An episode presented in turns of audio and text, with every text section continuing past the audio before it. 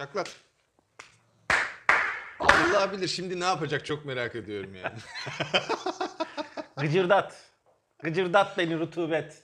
two thousand years later. Aslında alışkanlığı öğreten ve öğrenen var. var. Ee, doğal olarak kendi kendimize öğrendiğimizde öğrenilen bir çaresizlikten bahsediyoruz. Ee, çevre, toplum ve benzeri bize bir şeyleri öğrettiğinde de öğrenilmiş. Öğretilmiş çaresizlikten Aynen öyle. bahsediyorsunuz. Evet abi yani bir de YouTube'da hani olabiliyor da podcast'te yani şimdi amuda kalkarak konuşsam da değişen bir şey olmuyor. Çünkü kimse anlamıyor sesimi evet, duyduğu YouTube'da için. Denedik oldu. Anladılar.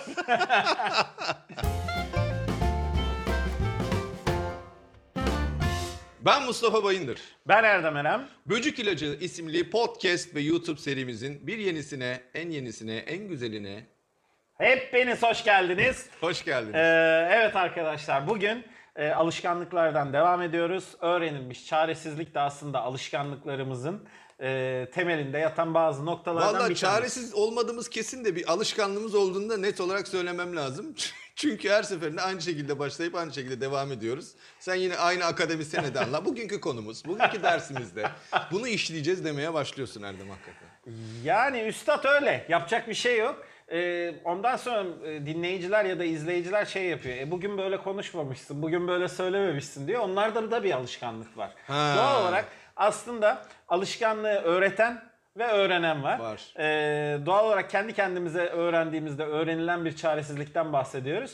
Ee, çevre, toplum ve benzeri bize bir şeyleri öğrettiğinde de öğrenilmiş. Öğretilmiş çaresizlikten Aynen öyle. bahsediyorsunuz. Evet abi yani bir de YouTube'da hani olabiliyor da podcast'te yani şimdi amuda kalkarak konuşsam da değişen bir şey olmuyor. Çünkü kimse anlamıyor sesimi evet, duyduğu YouTube'da için. Denedik oldu. Anladılar. Evet, benim zıplamam olay olmuş en son. Evet, onu, onu duydum. Peki.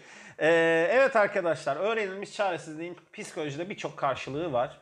Ee, ama istersen böyle hayattan bir çaresizlik ve benzeri noktasından e, Mustafa örneklerle senle, başlayalım. Aynen. Örnekle evet başlayalım. Ya, bir kere anlatırız. Şeyi konuşalım Erdem. Yani işin içerisinde çaresizlik kavramı var ya, onu bir biraz yani irdelemek lazım bence. Çünkü çaresizlik dediğin zaman insanı en çok strese sokan, duygusal olarak en çok kitleyen düşünce çaresizlik. Yani bir konuda çözüm üretememe e, sürecinde çaresiz hissetme durumu başladıysa maalesef harekete geçmekten de kendimizi alıkoymaya başlıyoruz. Bu da bizi çok rahatsız ediyor ve oluşan stres e, bizi gerçekten içinden çıkılmaz bir hale sokabiliyor. İşte e, o çaresizlik fikri bir şekilde öğrenilmeye başlandığında bu sefer e, alışkanlık dediğimiz şey, harekete geçmekten kendimizi alıkoyduğumuz için değiştiremediğimiz bir otomatik davranış haline geliyor.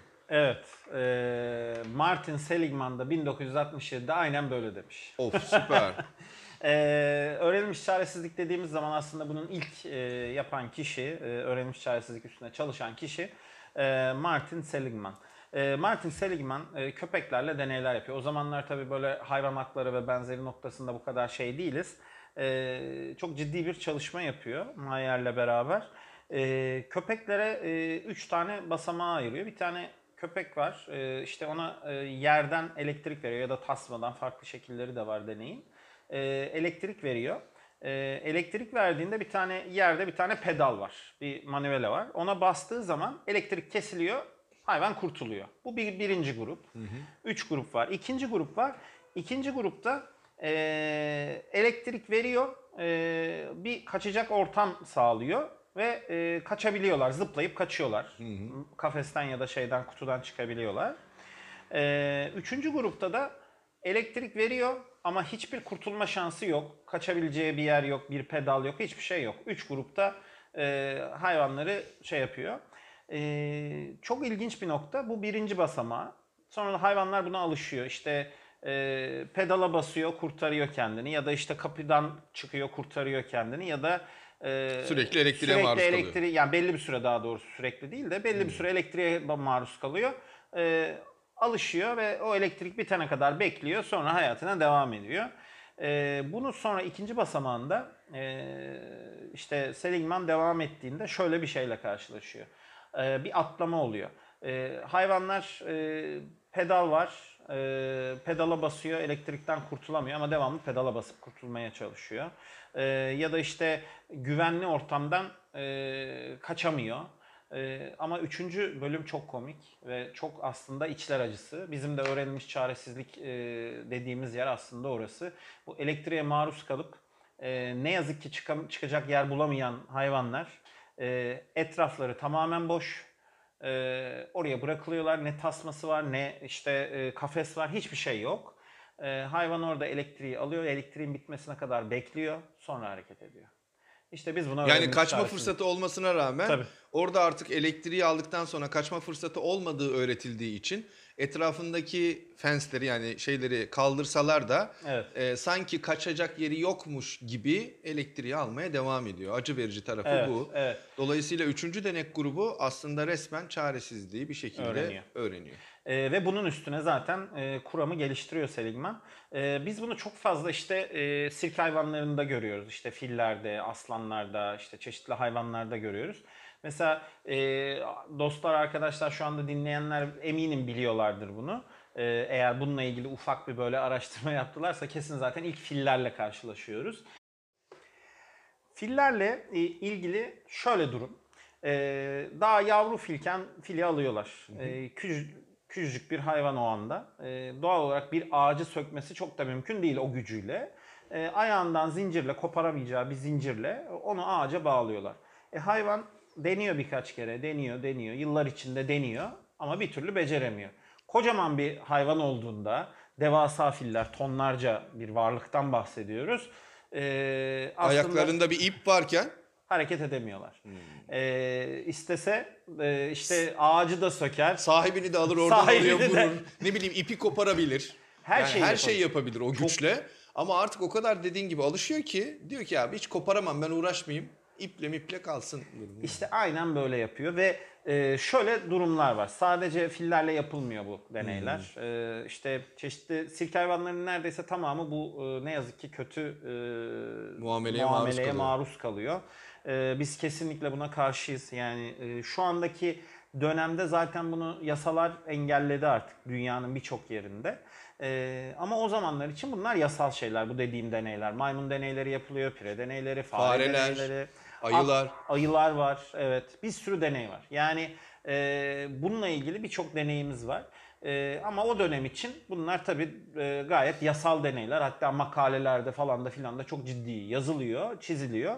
E, o dönem için e, bunlar normal karşılanıyor. Bu dönemde e, sadece belli hayvanlara, sadece o iş için üretilmiş hayvanlarla yapılabiliyor. E, yasa bunu e, şey yaptı. Neyse burasını çok fazla uzatmayayım. Benim aslında bu e, özellikle öğrenilmiş çaresizlikle ilgili iş konusunda Ee, çok fazla böyle kafamda sorular dolaşıyor. Hı hı. Eminim bizi dinleyen, izleyen arkadaşların da kafasında bu sorular vardır. Mustafa, işletmelerden böyle hayatında bizimle paylaşacağın öğrenilmiş çaresizlikle ilgili deneyimler var mı? Bunları aslında çok örnek var Erdem ama hani şu genelleştireyim. Genel olarak bu çok gördüğümüz bir şey çünkü. Şimdi bir kere işletmenin yaşı e, kurumun içerisinde oluşan kültürü çok etkiliyor. Çünkü çok Tabii. uzun süredir e, faaliyette olan bir şirketse, ülkemizde yüz otuz yıllık şirketler var. E, ama ağırlıklı kısmı genelde yirmi beş otuz beş yıl arasında değişiyor. Böyle baktığımızda örgütün otuz beş kırk yıllık bir kültürü oluşmaya başlıyor. Bu aslında bir miktar alışkanlıkların getirdiği bir şey. Yani kültür dediğin şey alışkanlıkla oluşan bir şey. Tabii. Yanlış anlamasın sevgili dostlarımız. Örgüt yani kurumun içerisinde bir kültür oluşturmak kötü bir şey değil. Tam aksine kurumun sürdürülebilirliği için de önemli. Ama bir taraftan da bu kültürün içerisinde değiştirilmesi gereken alışkanlıklar var. Neden dersen otuz beş yıl içerisinde otuz beş yıl önceki e, dünya ile şimdiki dünya arasında çok, çok ciddi bir fark var. Hele, hele bu son dönemleri düşünürsek yani otuz beş yıl önceden bahsediyorsun. İnternet daha yavaş yavaş dünyaya gelmeye başladı. Hala kalemle kağıtlayız. Ama şu anda dijital çağdayız. Yani, yani otuz beş yıl bu demek. O süreç içerisinde düşünsene benim bankacılık sürecim var. on yıllık öyle söyleyeyim sana. Bankacılığa başladığımda hala kolluk vardı. Bitirdiğimde ise ise işte domain ortamı dediğimiz ortamda bilgisayarlı ortamlarda çalıştığımız bir sistem vardı. Yani on yıl içerisindeki değişimden bahsediyorum. Böyle olunca da örgütün kültürü içerisinde bazı şeylerin değişmesi örgüt kültürünün de sürdürülebilirliği açısından çok önemli. Ama işletmeye yeni bir arkadaşımız geldi. ee, işte yeni mezun evet. olabilir, çok az bir deneyimi olmuş olabilir. Ve tuttuk bir toplantı yaptık. Toplantıda da bir sorunu çözmek için kafa patlatacağız. O toplantı sırasında herkes bir fikir verebilir. Ama işte yeni gelen arkadaşımıza çok kulak vermeyebiliyoruz veya söylediğine çok kulak asmayabiliyoruz. Bu her işletme için geçerli olmuyor ama genel itibariyle bu böyle. Çünkü şöyle bir durum oluyor. Sen daha tecrübesizsin, bunların bu konuları bilmiyorsun. Dur bakalım, bir fikirlerini öyle hemen beyan etme diyebiliyoruz. Veya ya e, biz bunu daha önce yapmıştık. Bundan beş altı bu yol... yıl önceydi falan. Bu yoldan biz beş kere geçtik. Geçtik sen yani sen mi dur falan. Bu olmaz dediğimiz. Yani o alışkanlıklarımızı sürdürmekle ilgili o çaresizliği yaşamaya devam ettiğimiz, işte biraz önce verdiğin hayvan dostlarımızın yaşadıkları deneylerdeki sonuçlar gibi, örgüt de bu kültürü ileriye doğru taşımak durumunda kalıyor. Bence burada şundan bahsetmeliyiz. Yani öğrenen organizasyonlar kavramı bence şu andaki çağımızda en önemli nokta. Yani sistemin, değişimin sürekliliğine alışması lazım. Çünkü e, düşün işte bir yıl önce e, elektronik ortamlarda, dijital ortamlarda toplantının ya da eğitimin olamayacağını düşünen birçok insan, biz de dahiliz biraz buna, e, ya da biraz daha soğuk bakan insanlar, şu anda mecburen bu ortama e, sürüklendik ve değişime e, direnmeden devam ettik. Ve değişime direnmeden e, işletmesine de devam ettirenler, yani bütün sistemini buna göre kuranlar, değişime odaklı sistemi kurduğu zaman işte öğrenen organizasyon Bak, devreye giriyor. Bak şimdi örnek vereceğim. Bu öğrenen organizasyon neden önemli? Şimdi biz makinelerin öğrenmesi, yapay zeka öğrenmesi gibi kavramları konuşuyoruz ya. Neden? Çünkü sisteme bir algoritma yüklüyorsun. Yani aslında bir alışkanlık yüklüyorsun. Ve sistem sürekli o alışkanlığı modelleyerek, devam ederek kararlarını alıyor. Ama artık o modelleme bir noktada yetmemeye başlayınca sistemin kendi kendine öğrenerek, yani deneyimlerinden yola çıkarak farklı bir yaklaşım geliştirmesi, bizim yapay zekanın öğrenmesi dediğimiz ya da işte makinelerin Makine öğrenmesi arası. dediğimiz kavramlar bunlar. Tabii. Şimdi böyle baktığında e, demek ki orada bile algoritmayı değiştirmekle ilgili bir şey süreç geliştiriyor. Biz bu avantajı neden kullanmıyoruz kendimizde? Ki Hem de biz, bizden yani. kopyalanıyor. Yani, yani insan beyninden kopyalanıyor. Ee, özellikle o algoritma da şöyle bir durum söz konusu. Eskiden e, işte Henry Ford zamanında belki evet işte o üretim bandı sabit algoritmayla çalışıyordu. Ama şu anda öyle değil. E, şu anda mesela dünyada çok ciddi bir e, silikon tedarik problemi var. Bütün e, dijital ortamlarda falan bu konuşuluyor. Ve e, dijital bütün her şeyimizde o silikon teknolojisi var. Ama silikon tedariği konusunda çok dünyada çok büyük bir açık var şu an için. Yani son bir yıldır düşünsene VUCA üzerine bir sürü makaleler yazıldı. İşte yani belirsizlikte karar almak üzerine karar. kendimizi kanırtıyoruz yani. İşte evet. alışkanlıkların, işte öğrenen organizasyonda aslında işletmede o belirsizlik içerisinde öngörüleri, tahminleri çok iyi yapıp iyi bir e, ne diyeyim değişim süreci yapılandırıp, çünkü planlı değişim dediğin şey de bir süre sonra kendi içinde değişmeye başladığı için evet. artık sistem hani durdurayım, bunu planlayayım, değiştireyim deme. Öyle bir dünya var. Yok işte dediğim gibi işte Harrison Ford'un e, aman Harrison Ford dedim. Bu beni andı. Harrison Ford her, beni andı. Şöyle her sakallıyı deden sanmayacağın gibi her Ford'u da araba üreticisi sanmayacaksın Erdemciğim. e, Ford'un dediği gibi e, şöyle işte o üretim bandı zamanında kalmadı dünya. E, dünya çok daha Abi. farklı. Adam Harrison Ford diyor. Evet dedim ya. E, oyuncuyum ne yapayım? Oyuncu tamam, daha çabuk geldi. Peki e, şöyle bir tarafı var. Yani e, baktığın zaman e, üretim bandında bir parçayı değiştirip e, kendini güncelleştirebiliyordun. Ama artık öyle değil. Ama e, artık o üretim bandı düşünür hale geliyor. Yani senin sisteminin düşünür hale gelmesi lazım. Bunun için de çok önemli bir şey var. Eskiden tek bir beyin vardı ve o tek beyin yönetiyordu. Şimdi aslında organizasyonun içinde bir sürü beyin var. Biz o beyinleri niye alıyoruz? Adam X üniversitesinden mezun olmuş, işte çok iyi şeyler yapmış, bilmem ne şirketinde muhteşem şeyler yapmış. Alışkanlıklarımızı, o öğrenilmiş çaresizliklerimizi e, yok edebilecek aslında ilaçları alıyoruz. Şirkete, Oo, süper ya. O harika, şirkete onu harika, alıyoruz harika. ama onu kullanmıyoruz. Harikasın ya, çok güzel. Yani diyorsun ki aslında abicim farklılıklarımız var ve biz bunları bir araya getirirsek, kolektif aklı oluşturursak alışkanlıklarımızdan kurtulmak çok daha kolay hale gelecek. Tabii ki. Yeter ki birbirimizi gagalamayalım. Evet. Yani böcüklere gelelim istersen hemen. Ee, yani böcükleri önce tespit etmemiz gerekiyor. Mesela evet. kendimize ait böcüklerimiz neler?